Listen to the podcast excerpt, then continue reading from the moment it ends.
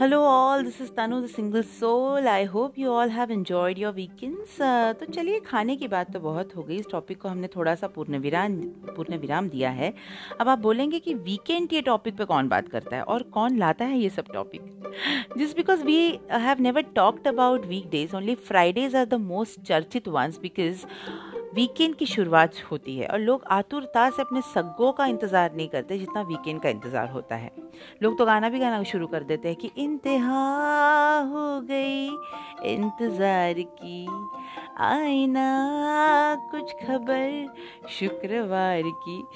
बस इसी प्रकार से वीकेंड को बहुत सारा भाव मिलता है।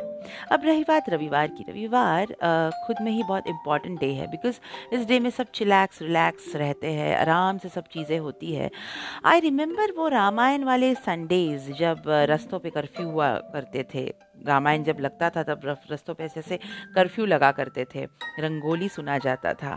क्योंकि Doordarshan was the only channel जिससे लोग वाकिफ थे। लोगों की खुशियों का ठिकाना नहीं होता था। वो अपनापन, वो प्यार, वो छोटी छोटी बातों में खुश होना, जो कि अभी मिलना मुश्किल ही नहीं, नामुमकिन है। आखिरी कुछ लाइंस मैंने इसी ग्राउंड्स पे लिखा है, जो मेरा बचपन है, जो जब तक, लाइक हम जो देखते आए हैं, तब बहुत कम चीज़ें थी, पर बहुत सेटिस्फैक्शन मिलता था। अब सब कुछ होते हुए भी कुछ तो अधूरा सा लगता है। तो उसी सोच पे मैंने कुछ पंक्तियाँ लिखी है, जो आपके सामने मैं पेश करना चाहती हूँ। इट गोज़ लाइक दिस उन दिनों ना मोबाइल थे, ना व्हाट्सएप चैट हुआ करते थे।